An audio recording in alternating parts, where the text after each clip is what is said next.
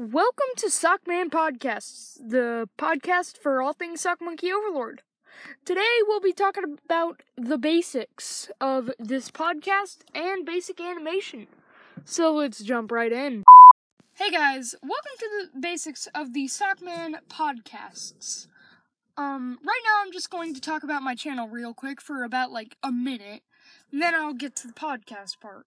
Anyways, I just want to like say I want to change my icon because I don't really think that it shows how good I am at art because my friend Lunar's Nightmares made it for me.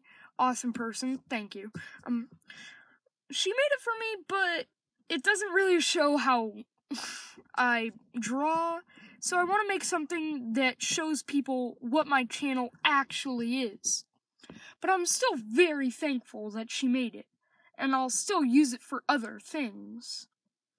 But another thing I want to do is I want to make a gaming channel to put all my gaming content on.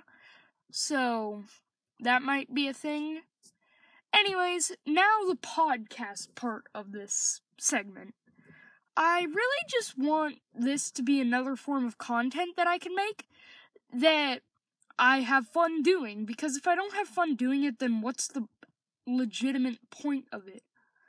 And I think that's what you should think with all content. If you're making YouTube videos and you're just doing it for the money, where's the fun in that? Why don't you just go and get a job?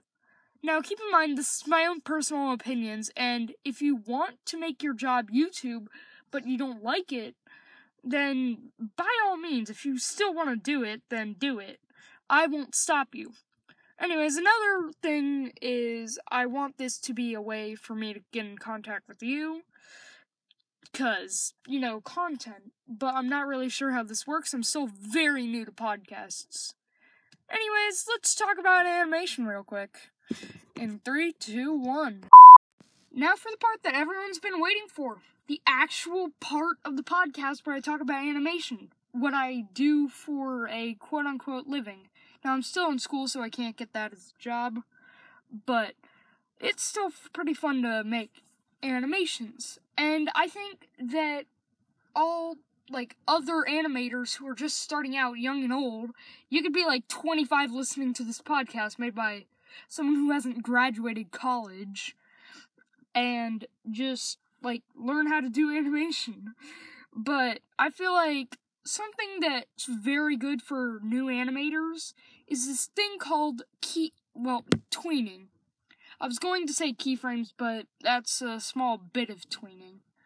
Tweening is basically where you make two keyframes, hence earlier, but that's besides the point. Anyways, tweening is when you make two keyframes, and one is a starting position, and the other is a ending position, and in between them is a sort of computer generated path that it takes to get to the start to the finish.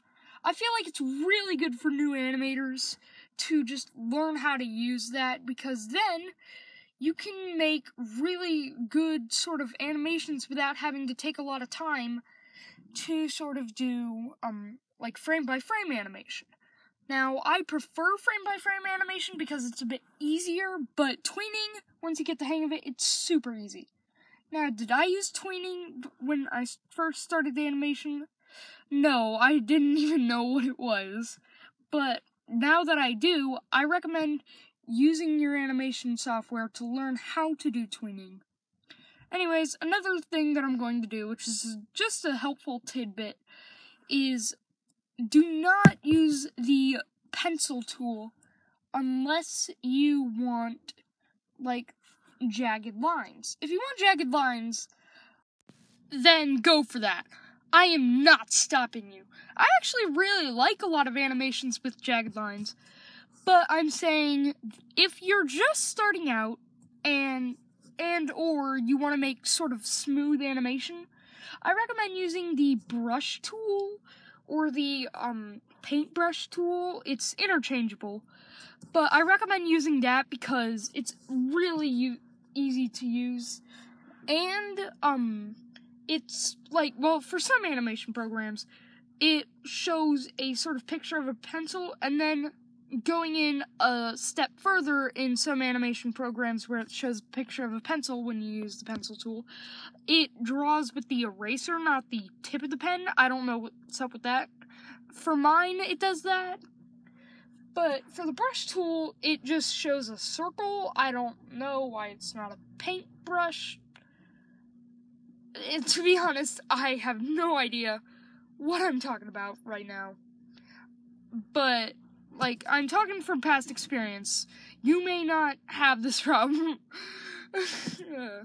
but I just recommend using the pencil tool for just jagged lines. Or like well, not really jagged lines. I keep saying jagged lines, but I really just mean rougher lines. But by all means, if you want to do that, there's some very beautiful animations that use the rougher lines. But most animators, like Storytime animators, use the um, just paintbrush tool. That's Tyler's helpful tidbit on animation.